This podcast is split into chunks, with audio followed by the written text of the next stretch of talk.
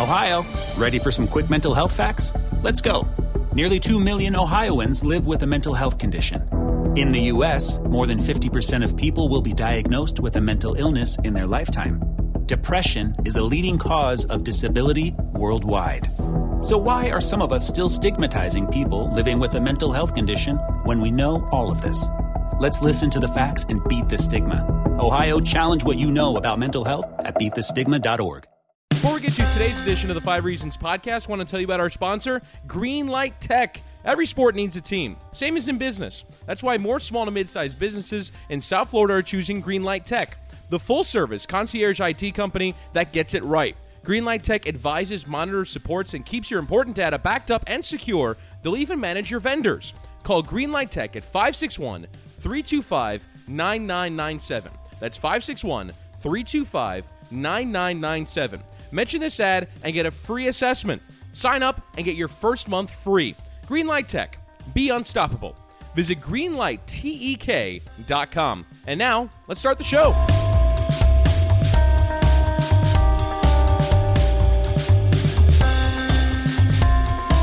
Welcome into episode 54 of the Five Reasons podcast. I'm Ethan Skolnick here with Chris Whittingham. As always, we are on iTunes. You can also find us if you're an Android person on Google Play, Stitcher, and our hosting app Podbean, which is a great place to get us because our other podcasts are grouped with us. And we've got Miami Heat Beat. They'll be going every Monday and Thursday during the off season as the Heat are not in the playoffs, but obviously covering what may go on with them starting in July. Also, Three Yards Per Carry, our very popular Dolphins podcast, Ballscast, which is a look at Miami sports culture, politics, with a humorous edge. And of course, Chris, you want to mention this for a second here uh, the debut of Pitch Invasion, our soccer podcast on Wednesday. What's that going to be about? The interview for Grant Wahl has already been taped. We're going to talk about some Champions League final, maybe start to get in the World Cup a little bit, but we really get into the World Cup starting next week. So subscribe to the pod now, and we'll be talking plenty of soccer throughout the summer. And we've got a few other concepts that are going to be coming after that. Be sure to follow, uh, in particular, a Twitter account at the Fish Tank 81. At the Fish Tank 81, you can get all of the updates about what's going on with them. Now, we've done a number of NBA podcasts here on five reasons. We did one with Howard Beck. We did one with Vinny Goodwill. Now we want to do one with somebody who looks a little better on TV than all those guys, which is our friend Sekou Smith from NBA TV. Sekou, thanks for joining us.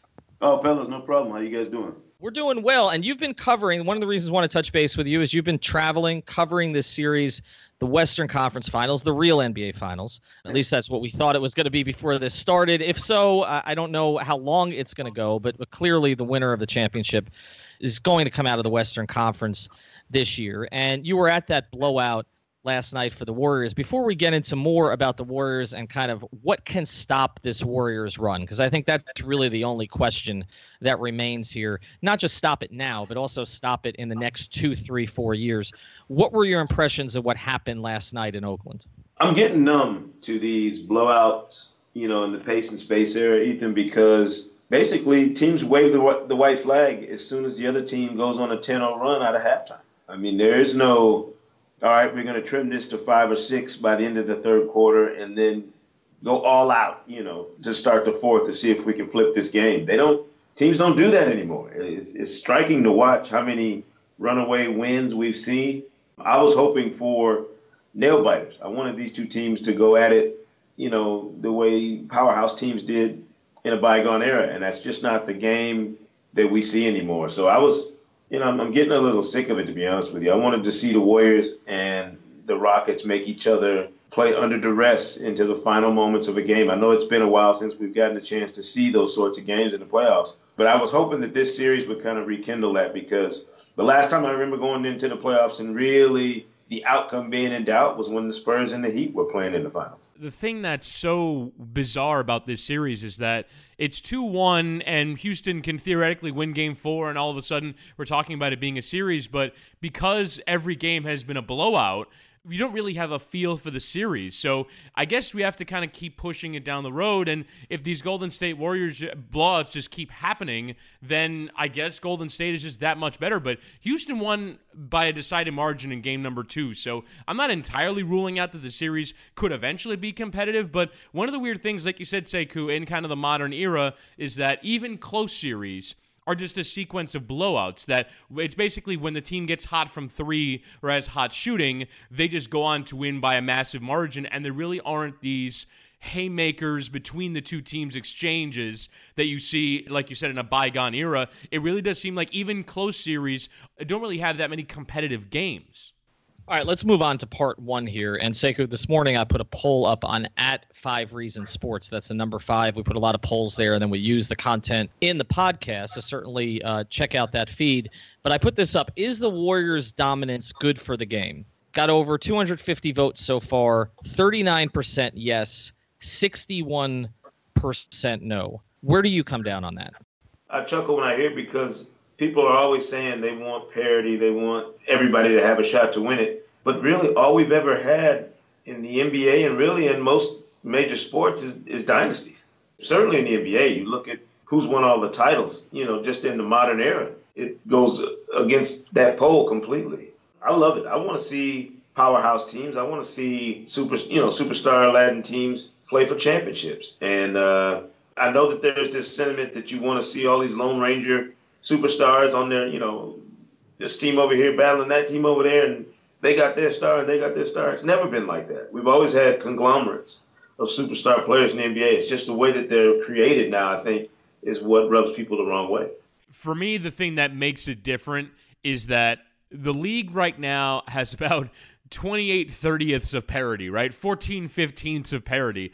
And I, I, really do think that, like, for example, the Eastern Conference playoffs, like, you could have been legitimately surprised at the outcome of Sixers Celtics, right? I thought the Sixers were going to win that series. Maybe you thought the Celtics would, but going in, there is a chance that either team could win. I would say right now in the Eastern Conference, the winner of Boston Cleveland is unknown. I don't know if Cleveland you know, maybe they come back, they make it two two tonight, they win a game in Boston, and they win the series in six. I, I don't know, but it's not out of the realm of possibilities that either team in that series can win. So I would say like 28 of the 30 teams are actually equal. Now we can have a conversation about whether or not any of those teams are actually good, and that is really the problem with the super team era is that now you think those are the teams that are good, and if a team has just one star, they're not any good. But the problem right now is that the NBA's system has worked to a large degree except for in Houston and in Golden State, because Houston got done with two rounds of the playoffs that weren't competitive. Golden State got done with two rounds of the uh, of the playoffs that weren't competitive, and they're just so far and ahead of the rest of the league that there's some parity, but there isn't enough to make the finals interesting. And, and, ultimately, we want some parity, but the place where we want parity is questions about the conference finals and the finals and the outcome of them. And the reason why Golden State can be perceived to be bad for the league is that Golden State, there is no doubt anymore that they're probably going to win. And I said there's no doubt that they're probably going to, and that's kind of an oxymoron. But there is a considerable feeling that Golden State just isn't going to lose a major playoff series, and that is bad for the league in some respects. But it hasn't borne out in any of the metrics yet. In any of the metrics, we have yet we've yet to see there actually is declining interest, where ratings are falling, where social media metrics are down. All these things are up for the NBA. So that is kind of the oxymoron of this era is that, well, actually, more people are watching that's the strange thing about it uh, to me is uh, again you talk about ratings in other sports and we see what's happened with the nfl and to me that's not just a political thing there's a lot of things that go into that to me the thing about ratings that really speak to what the NBA brand is now is that the NBA is so built on individual players. And so people just want to see those players. And stacking those players on one or two teams actually makes it easier for some fans to follow the NBA, right? Because the players that they like, oh, they're all out there, right? Like, I mean, there's Durant and there's Curry, and they're they're playing against LeBron in the finals, and it's very easy to consume. Similar to the way, say, it was in the 80s, where okay, there's Bird and McHale and Parish and and Magic and, and all of those guys. So I do think in some ways uh, it makes it easier for NBA fans to relate and that they like this. But here's where I think the breaking point is, guys. I think if Kevin Durant does not join the Warriors, then there's not this gnashing of teeth about the Warriors dynasty because I think the Warriors might have been a dynasty anyway.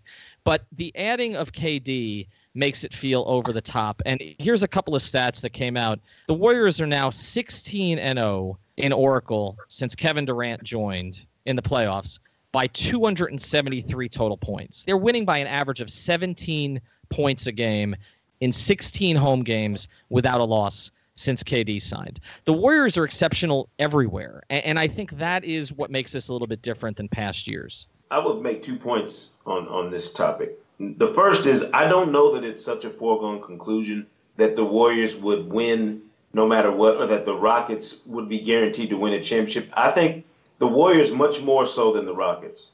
If if Houston were to somehow win this series and play either Boston or Cleveland, I would not make Houston my slam dunk pick to win a championship. I think Boston would match up really good with them, and I think LeBron would easily have the power of LeBron, you know, working in his favor against the Rockets. So I think the real problem with it is that it's been the Cavaliers and the Warriors each and every time. Even when Miami was going, they played different opponents. You know, they, they got a chance to match up against Dallas, against Oklahoma City, and then twice against, you know, the Spurs. So it gave it some variation. But let me take you guys into the psyche of a millennial. My 19 year old son is a prime example of the type of fan that's out there now. He grew up in Indianapolis when I was covering the Pacers. So his first love of a basketball team was Indiana Pacers. He graduated to LeBron James, being a fan of LeBron's. So wherever LeBron has gone, that's been his favorite team. I asked him two days ago. We were eating breakfast. I got a chance to spend a little time with a with a college freshman, which is rare, you know, that he would even give me 10, 15 minutes of his busy time. but I asked him, and I was being facetious when I said it. I said, "Hey, Gabe, so who you rooting for next after the Celtics beat LeBron and he leaves Cleveland?" I laughed when I said it he had four teams already in his mind. Well, if he goes there, that's who I'm rooting for. If he goes here, I'm rooting for that. And his his line was he needs to get out of Cleveland anyway. We've been there, done that. It's time for us to go somewhere else. I mean, these people that age are fans of players specifically. To your point, Ethan, it's not about the team necessarily. It's about those individual stars that they like to follow. And if they're going to go join forces with other stars, that's fine by some of these young fans who've grown up in this era. They've grown up in this era of player movement, players deciding their own fate. And I think to a large extent, it's what the league has fostered. They, they've promoted the power of these individual stars to the point that they want you to follow them if they pack up and go elsewhere. And that's fine by them because Paul George and in you know in Indiana is one thing, but Paul George playing with Russell Westbrook in Oklahoma City, something totally different. Same thing with CP and Blake Griffin at the Clippers. Well, CP decides to go to Houston. Now it becomes the, the fans that he brought, you know, to the Clippers are now following him to Houston. It's just a to me, it's the it's the system that the NBA has really grown and developed over the years, and now it's coming to its full fruition with t- technology and the way you can follow a player as opposed to just a team in a certain market as a fellow millennial, uh, I, I will say that the other the other thing that makes this NBA growth interesting is that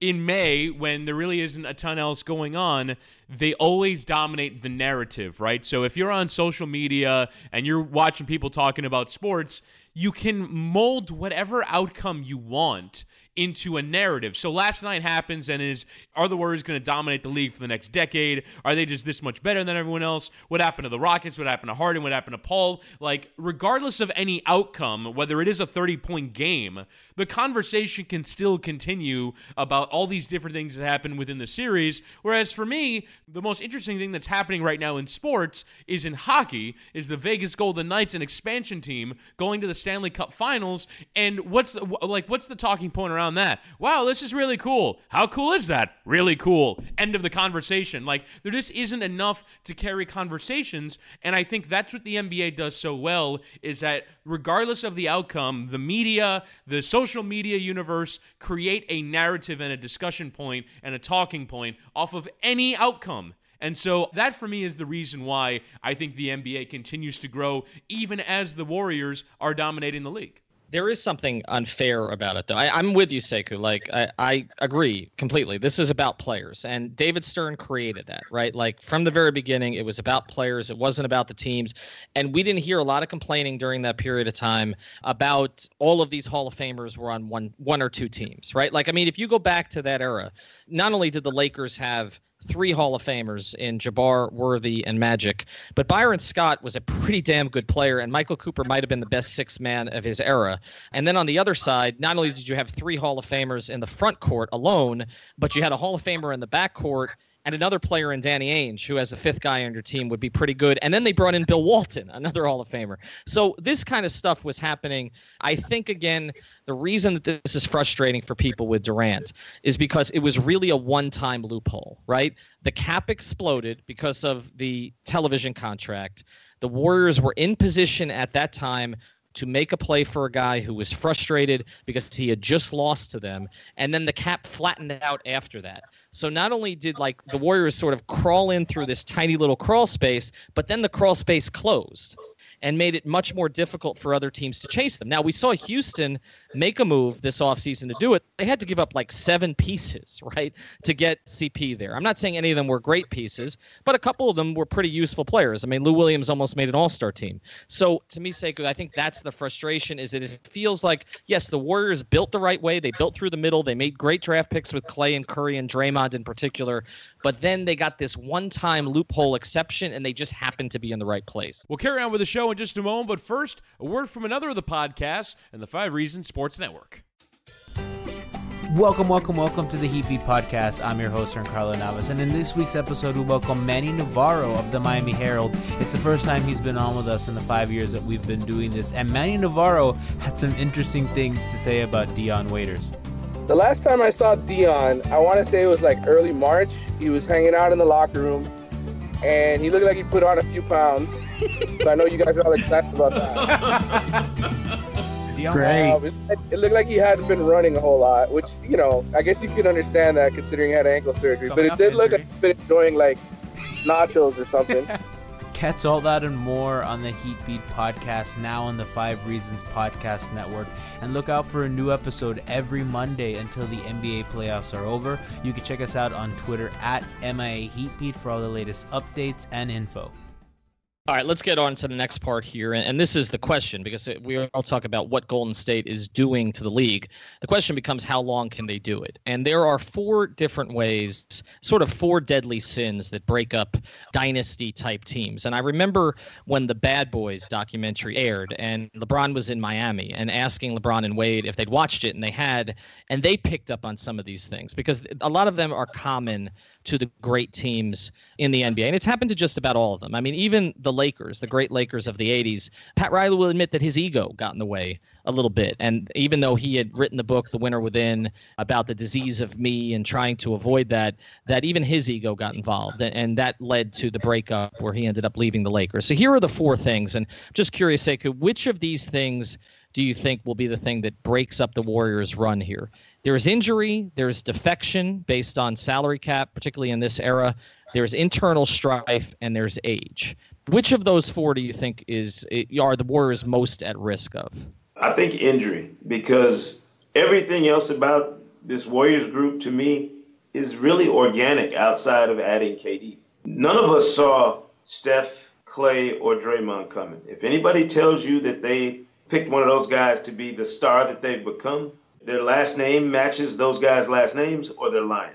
Because nobody, nobody saw those guys as a unit becoming what they have in the in the time they've been in the league. Injury is the only thing to me that ever truly cannot be contained. Like if somebody has an injury and it's devastating enough, it changes the course of careers and lives. I mean, and that's there's no question about it. You know, you think about Brandon Roy's knees. What if his knees aren't as brittle as they were? What might Portland have become? You can go back to Grant Hill. What might his career and the guys of who would have played with him, what would their careers have been like had he stayed healthy? I, you know, we could go back through the annals and pick injury casualties out over and over again. So I don't think this Warriors group is going to be torn apart by money, by individual guys wanting individual glory friction among the personalities. It's just not it's not who they are. And and they're of the same generation, the same age,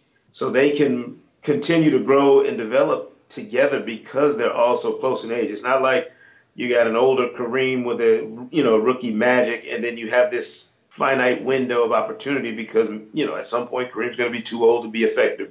You can go back through all these different things. It's not like the clash of personalities you had with Kobe and Shaq, where you know, supremacy is more important to both those guys than the longevity they could have had as teammates. The only other scenario to me that, that makes sense is that the Warriors are basically poised to be the Spurs of this current and future generation. Like they're going to be, if we look up in after 15 years of those guys, or at least pieces of that core group being intact here in the Bay, they could have a, a Spurs-like run. I don't know that they're going to win, you know, seven, eight championships. I'm not going there, but I'm saying if you look up and they've got five or six championships in a 12 to 15 year span, I would not be shocked at all. And this is something that can appear sort of without a problem on the surface, maybe under uh, you sort of underneath it, there is something worse happening. But you just see the way that these guys get along and the way that they play together and the way that Steve Kerr keeps a fairly light atmosphere around the team. Yeah, they've had some problems, and Draymond certainly can be a volatile personality, but man, I just don't see the way that these guys get sick of each other or that they get the interpersonal dynamics that lead to teams breaking up or coming apart. I just don't see it with this team. And so it would have to be injury, like you said, Sekou, because Steph Curry is the ultimate wild card for getting injured again. And he is injured again in these playoffs. And quarter to quarter, he's either healthy or injured. And it, it depends on whether or not he's playing well or playing poorly. But I really think that there isn't anything, and even salary cap wise, I mean, Kevin Durant took a discount. Klay Thompson uh, has said he's going to take a discount. Like there isn't anyone that wants their own team. Like if Klay Thompson decided, like woke up tomorrow and said, you know what, what I really want is my own team, so that I can score 25 points a game and really show the league how good I am.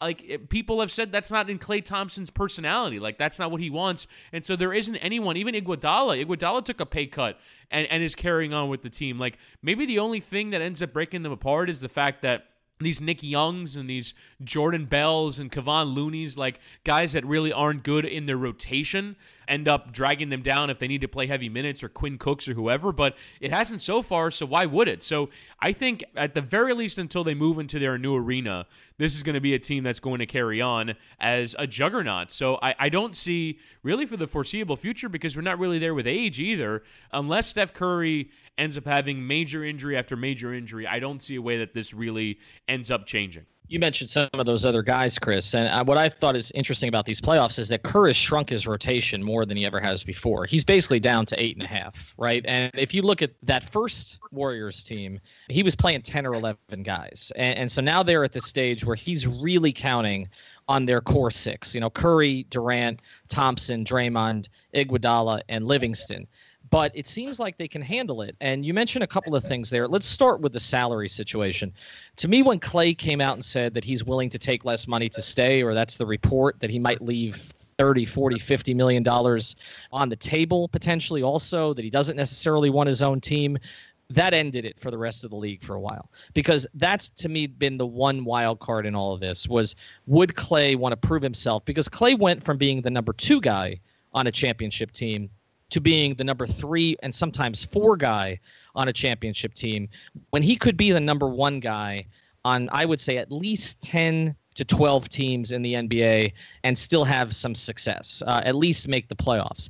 And so when Klay says that he wants to come back, that makes it really difficult for the rest of the league. And you mentioned some of the other contracts. You know, Shaun Livingston is making $7.5 million over the next couple of years, which for the level that he's still playing at, considering the injuries that he had early in his career, is a pretty reasonable salary for him. We talk about age, but Iguodala is playing at a really high level for age 34. He's not what he was offensively maybe earlier in his career, but he's benefited from sliding back to a four or five or. Save big money on your outdoor project now at Menards. We have everything you need to keep your outdoor power equipment running smooth so you can keep that lawn in tip top shape or enjoy some time on your boat. Right now, all FVP, lawn and garden, and marine batteries are on sale through May 5th. Check out our entire selection of FVP batteries today and view our weekly flyer on menards.com for more great deals.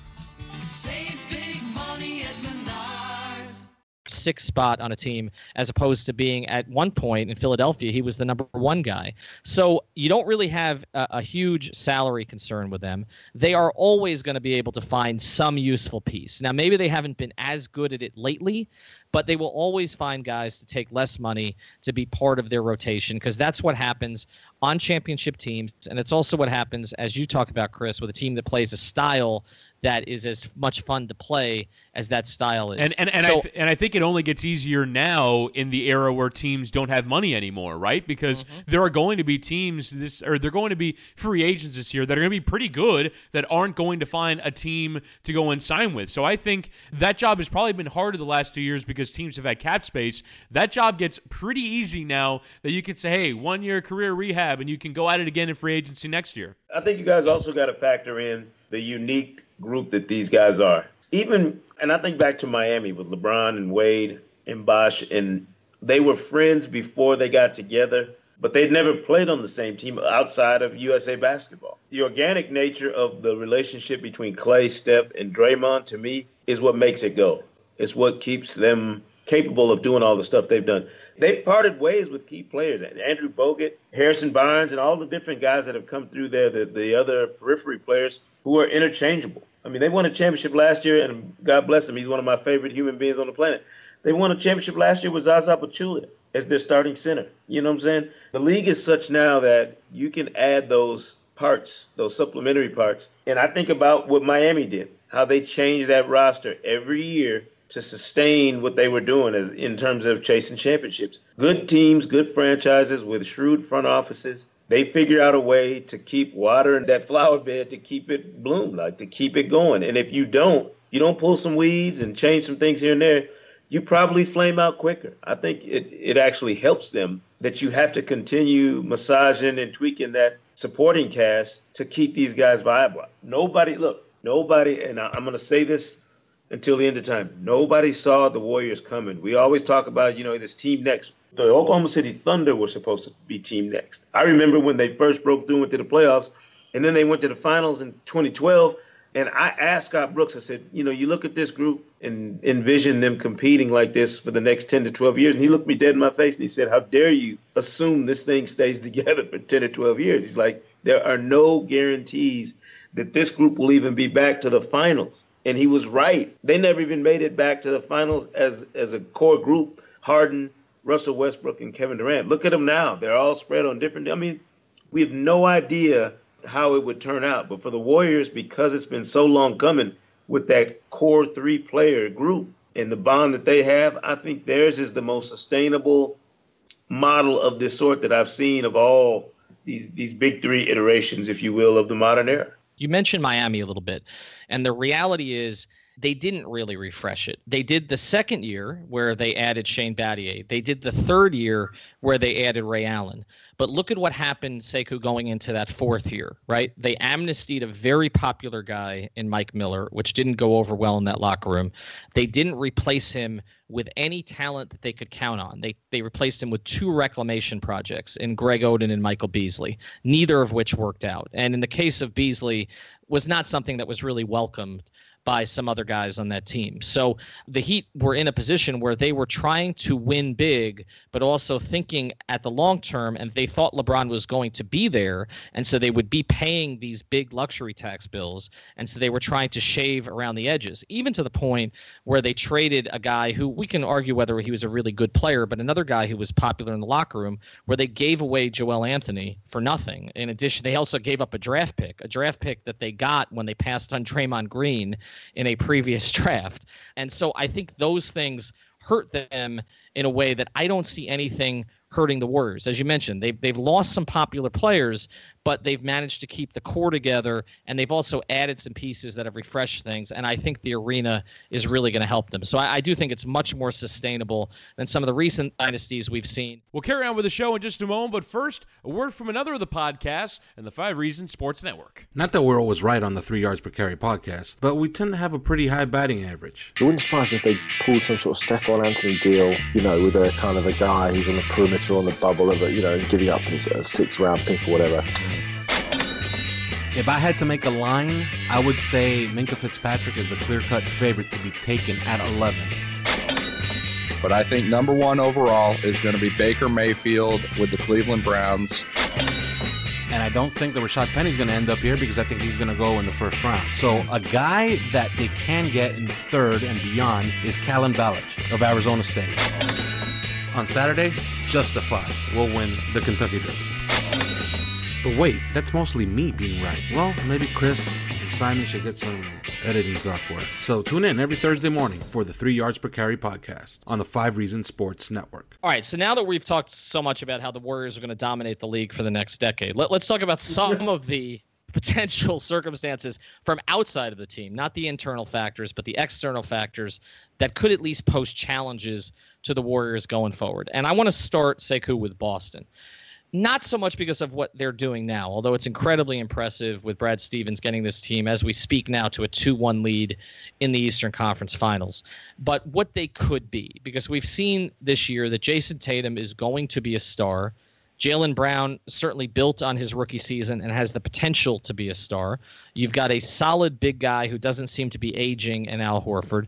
And then you have the two guys who were supposed to be the two best players on your team in Kyrie Irving and in Gordon Hayward, who are not even playing right now, and this team has gotten to the Eastern Conference Finals. And you you've unearthed a gem, a guy who, if he's not your starter going forward, can be one of the best six men in the league in Terry Rozier. How serious is the Boston threat to Golden State? I don't think it's serious at all, to be honest with you, because I don't know that any of what we've seen from Boston suggests that they're going to be what we all imagine they're going, you know, they're going to be. They haven't broken through to the finals yet. Like if if they were to get to the finals, at least get there in this current iteration with Gordon Hayward and Kyrie and street clothes, then I would be more inclined to assume that they're going to continue on the same sort of trajectory, Ethan. But I've been covering this league too long and seen too many. I joke about this with, a, with one of my editors. We call them Team Next. And it's always this group that everybody gets fired up about and goes, man, these guys are poised to do it. And it's Portland. It's been the Thunder. Broke up, never happened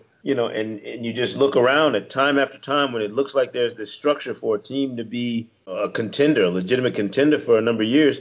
We don't have that group to me that's that's guaranteed anymore. That Detroit, think about the Detroit team that went to the conference finals what six straight years. You know, you didn't you didn't know for sure, but it looked like all right, if they stay together and this thing keep this thing together, they could do this for the better part of the next decade, which is an eternity in sports, as you guys know.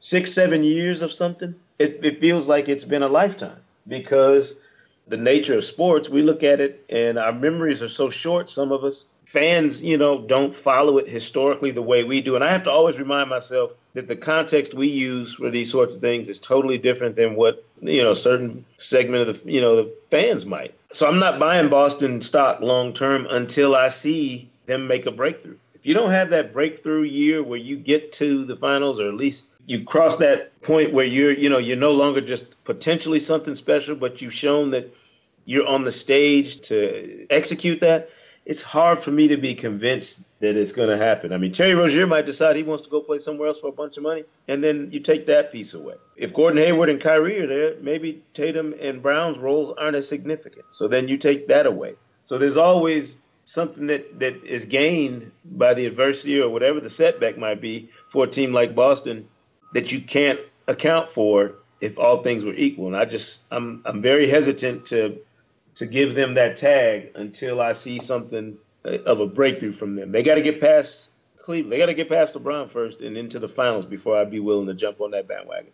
I am not as hesitant. For me, what they've done so far in these playoffs has been a has been a breakthrough because I think a lot of people thought they were just going to go out and potentially even in the first round. I think there were sort of Washington and Miami were playing to try and get Boston in that first round. They get all the way to the conference finals, and for me, there is a breakthrough. I would say Indiana had a breakthrough because they competed with LeBron James, and that's not an insignificant feat, even with a down Cleveland team. I think that what they've done so far in this playoffs, even going two nothing up in that series, has been a pretty substantial breakthrough. Given that I think a lot of people had written off the team before they even got in the playoffs. And it's not just that they're going to get players back and that those players led teams to playoff series victories in years previous, but it's also that for as much as we've talked about their assets, their assets continue to grow. Like they have Memphis's pick, uh, like protected for the top seven, I think. They have the Clippers pick protected to the lottery. They have the Kings unprotected pick. Like they just keep adding and adding and adding, and they're going to keep adding and adding uh, as as Chris, the years go on. Chris, come on, those are empty calories, dude. You you mentioned a perfect example, Indiana. David West, Paul George, Roy Hibbert. Remember they were they were Yeah. te- another team next. Never happened, dude. It, I'm telling you, until you break through and win something like the the conference at least. You, you, wouldn't, you wouldn't say what they've won so far has been winning a lot, considering what, what, what we expected from them? It's not about what you expect from them. It's about what you accomplish. Like, what do you actually do? What can you hold on to? What concrete can you build upon as a group in terms of what you've accomplished? Indiana's a, that is the best example possible. I'm glad you brought them up because I totally forgot them. Because there there are tons. The, the road is littered with team nexts that never happen on the road to this thing. You either win championships and compete for championships, or you don't. Sooner or later, if you don't make the breakthrough, it breaks up. And Indiana is a prime example of that very fact. Sooner or later, all this sort of machinations of trying to get there and oh, the, you know, if this goes right and that goes right, this team could potentially be this. Well, and if those things don't go right and they're not that, they're gone. They, it vanishes. Indiana is is a completely different operation now than it was four years ago when we thought when they were fighting with Miami to get to the you know to the NBA Finals that hey you know when the Miami situation dissolves or if it changes in whatever fashion, Indiana's poised to take their place. They're not. Never happened. But I would say this, Sekou, and this is where I would differ a little bit. I, the Boston situation to me is so compelling because not only do they have so many additional assets, which they can then package to get another star, which is not something that a lot of these so-called team nexts had, but also the core of their team right now is is already accomplished and yet young. I mean, if you look at the age of their roster right now, you know, you're talking about Tatum at 20, Brown at 21, Kyrie not yet 30, Hayward still in his prime, Horford in his 30s, but again, the type of player that I thought Chris Bosh was going to be in his 30s if he had stayed healthy, where Horford can play at a pretty high level for a long time. I think a lot of these other team nexts, they had like a couple of really, really nice pieces, but there didn't seem to be the path that there is for Boston to be able to build on that and become something greater. And the other thing is we've seen recently, whereas Danny Ainge was getting a lot of criticism for some of his draft picks that didn't work out, and there are a lot if you go back, he's given himself so many bites at the apple, eh, similar to what Belichick has done in New England, where they're constantly accumulating picks, that eventually he hit on a Jaylen Brown at three. He hit on a Jayson Tatum at three and got another draft pick from Philadelphia, basically for passing on Markelle Fultz and ending up dropping down and taking the player that he wanted to take anyway. So, look, you're right. Nothing is guaranteed in sports, particularly in this league, as you mentioned. Golden State came out of the middle. Nobody really saw them coming. I mean, look, their coach didn't see it coming. Mark Jackson was playing David Lee over Draymond Green, right? Like, so even people close to that situation didn't necessarily see this coming. But I just think Boston is better positioned than a lot of teams we've seen recently to be able to make that leap. And I don't even think it matters if they get to the finals this year for me to believe that. I, I think what they've accomplished already is significant enough. I do want to move to some of these other pieces, though. Let's get on to the LeBron part of this because there are two places that I think if LeBron goes to, we could be having a conversation about those teams being challengers to Golden State sooner rather than later. So I'll pose this to you, Sekou. Philly or Houston? Which team do you think would be better for LeBron, and which team do you think ultimately would have a better chance to challenge Golden State with LeBron? Wow, that's a good question. I think Philly makes more sense, would be better for LeBron, and gives you a better opportunity to challenge the Warriors because you would be catching them at the very end of, of the road. You know, the idea that you would come west and have to beat your head against some of these other Western Conference teams to try and get to the Warriors potentially, that would be to me short circuiting the real aim of, of going somewhere else if you're LeBron because you, you want to be able to dominate where you've always dominated in the East and then meet up for a championship. You want to meet up when you're competing against the Warriors for everything. The idea of facing the Warriors in the conference finals if you're LeBron in Houston or somewhere before you would get to the NBA finals to me makes no sense. LeBron can dominate in the East for the next four or five years if he were to go to Philly. You know, you, you look at their makeup of their roster and we start talking about the hypotheticals and what, what somebody's accomplished. To me, that's almost as sweet or sweeter than what Boston has because I like Joel Embiid better than any of Boston's young stars. I'm talking about Brown and Tatum, even more than I like Kyrie, to be honest with you. And Kyrie's already an accomplished champion. He's won a title and all that. But if you ask me which one of those guys would I want, even with both of their injury issues, if you said which one do I want for the next 10 years, I'd take Embiid. I mean, I'd would take potentially transcendent big man talent over Kyrie right now, even in this era of the NBA. I really would. to me, he's like the model for what you'd want a dominant big man to be in this, you know, era of the NBA. So yeah, I, I think LeBron's best situation would be to stay east, stay where you know you can dominate, and then you get with those younger talents and you take those guys to the next level the same way he took Kyrie and Kevin Love to that next level. I think wherever LeBron goes, instantaneously becomes the second best team in the league unless he stays in Cleveland. Because if you're saying that he shouldn't go out west, then you're basically saying you shouldn't lose in the conference finals. You should lose in the finals if you're going to lose, right? So I'm not necessarily a believer that he should stay in the Eastern Conference just because the West was a gauntlet when there were six really good teams in it.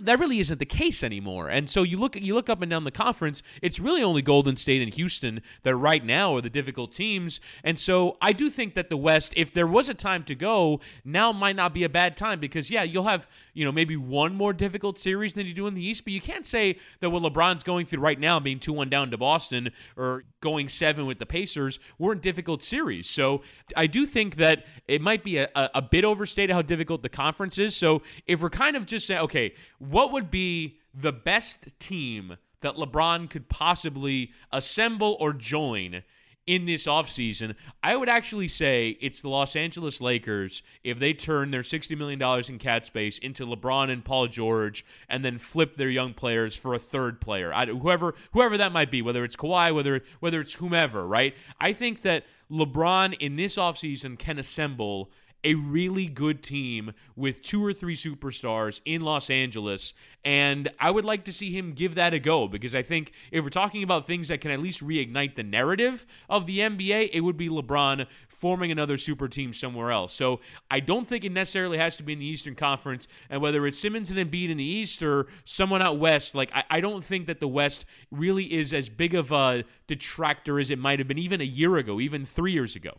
I don't know that I like the idea of if you're trying to win a championship, why would you get in the path of the Warriors before the championship round? It just doesn't make sense to me. I, I don't know. Maybe I'm it's my East Coast bias. I don't know. I've never I've never lived and worked on the West Coast, but I my thinking is you take whatever the best the least tumultuous path to a championship that you can find. And nobody ever blamed the Lakers when they were done, you know, the Kobe and Shaq Lakers or Shaq Kobe Lakers, however you have to say it to, to keep from offending somebody's sensibilities. But nobody, you know, nobody said, hey, you know, they're dining on on lunch meat when they get to the finals because they've already eaten all, you know, eaten through all the steak in the Western Conference. Like, so what? The end goal is to win a championship. And my, my thinking is, you get to the point where you can compete for a championship in whatever way is the least taxing on your unit. So when you get there, you can compete at the very highest level. There are no guarantees, of course, that LeBron wins a, ch- a title, that he's going to go and win a championship. But there, there's less of a of an opportunity to me if you're in the Warriors' direct path as opposed to meeting them at the end of the road. There is one counter to it, though, and I think Chris has hit on a little bit. The the West is at, the Warriors. I'll give you right, and let's say that Houston doesn't get LeBron, so they come back relatively intact. You know, those likely would be the two best teams in the conference next year anyway. But he's right about the rest of the West. I mean, if you look at the way that played out this year, nobody thought Portland was going to be competing for a three seed before the season, and particularly the way that they started the year. So we're not talking about the same kind of Western Conference, particularly with what's going on in San Antonio. So let's say that Kawhi leaves San Antonio, and let's say that Paul George leaves OKC. Who's the third best team in the West next year? I mean, LeBron could conceivably join any team in the West right? And they might be the second or third, probably be the second best team in the West immediately, right? Um, probably ahead. Of, if it's not Houston, he would probably be ahead of Houston. So I think if you're ever going to go, when you see what Boston is developing, when you assume that Toronto is going, and I know LeBron has a hold over Toronto and he owns the entire country, but if you're assuming Toronto is going to be good, at least, you have Giannis in Milwaukee. If you don't join Philadelphia, they still have a very good young team. So I think if you're ever going to go, now's the time. Just want to pose this to end it. And I think it's been a good conversation about these other potential teams. Chris mentioned the Lakers, and I can see a path there. Is there any other team, Sekou, that you could say could be that term that you hate, team next, over the next two to three years, other than the Boston, Philly, and Los Angeles possibilities that we've mentioned? You know, uh, if I believed in to really believe in Anthony Davis and what he could do potentially in New Orleans, I just don't buy it. But that would be my dream scenario. we'd be going to the finals and it'd be 96 degrees and everybody's, you know, walking around the French Quarter sweating out who's going to win an NBA championship. They, that would be an awesome thing to have a championship caliber team in that city. Outside of his talent, like outside of a, a to me, you got to be an Anthony Davis type talent for me to jump on that train and think, all right, you got an opportunity to be, you know, a group that upends what's going on in Golden State right now. I don't know that there's another core group out there. The La- I know everybody was infatuated with the Lakers, and I love LA as much as anybody, the city and hanging out there and all that. Man, the Lakers were not. their their young group is not nearly as stout as I think some people believe it to be. Lonzo Ball's got a long way to go, long way to go. Kuzma's, you know, really good. I think Brandon Ingram is still very far away from what he needs to be for them to be to morph into the type of team people expect. So it would take an infusion of LeBron, Paul George type talent immediately to, to jumpstart what they got going on. I don't. The only other group to me that makes any kind of sense, and I know this is a weird city for it to be a potential thing, is Milwaukee. Is if somehow you you know you are able to find the right young star talent to put around, or even veteran star talent to put around Giannis, then maybe we're talking. Then then you maybe have a superstar potentially in Giannis who's capable of dominating on the scale we're talking about. Because that's what you need. You you got to have not just one All Star. You have to have multiple All Stars, but then you have to have at least one of those guys be a Kevin Durant type, potentially Kevin Durant type talent. It's got to be somebody who could literally challenge as the best player in basketball when it's on the line in June and there's a championship to be won. Yeah, I, I don't think you really pick any team here because I think we've mentioned all the teams that look closest to it at the moment. It really is on individuals, right? So you mentioned Anthony Yeah. Davis. It's Kawhi Leonard. Like if Kawhi Leonard goes somewhere, that's not one of the teams that we talked about. Then they enter the conversation if he comes back healthy. About Giannis, I mean, I, I don't know. You know, uh, you'd imagine Giannis will stay in Milwaukee, so maybe that gets tougher. But it really is on these emerging young players that can create something new and something different in a given city and maybe forge it together with some other of these major talents. So I don't think that there's any team right now that looks the most obvious that aren't in the conference finals at this moment in time. It really is going to take some amalgam of superstar talents coming together or forcing their way out of a situation to create a different look. All right. Thank you for joining us, Sekou Smith. You can find him, as always, on NBA TV. He's covering the Western Conference Finals. Also, check out his podcast, the Hang Time Pod. You can find that on iTunes and all the other places that you find us. Thanks for joining us today, Sekou. Sure, guys. I appreciate it.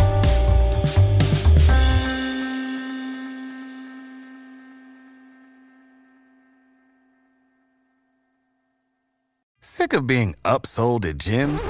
My guy, you're currently a base member? For $90 more, I can upgrade you to our Shred membership. For 130 more, you'll be a Swole member. And for just $300 more, you'll reach Sweat Platinum. At Planet Fitness, you'll get energy without the upsell. Never pushy, always free fitness training and equipment for every workout. It's fitness that fits your budget. Join Planet Fitness for just $1 down and $10 a month. Cancel anytime. Deal ends Friday, May 10th. See Home Club for details.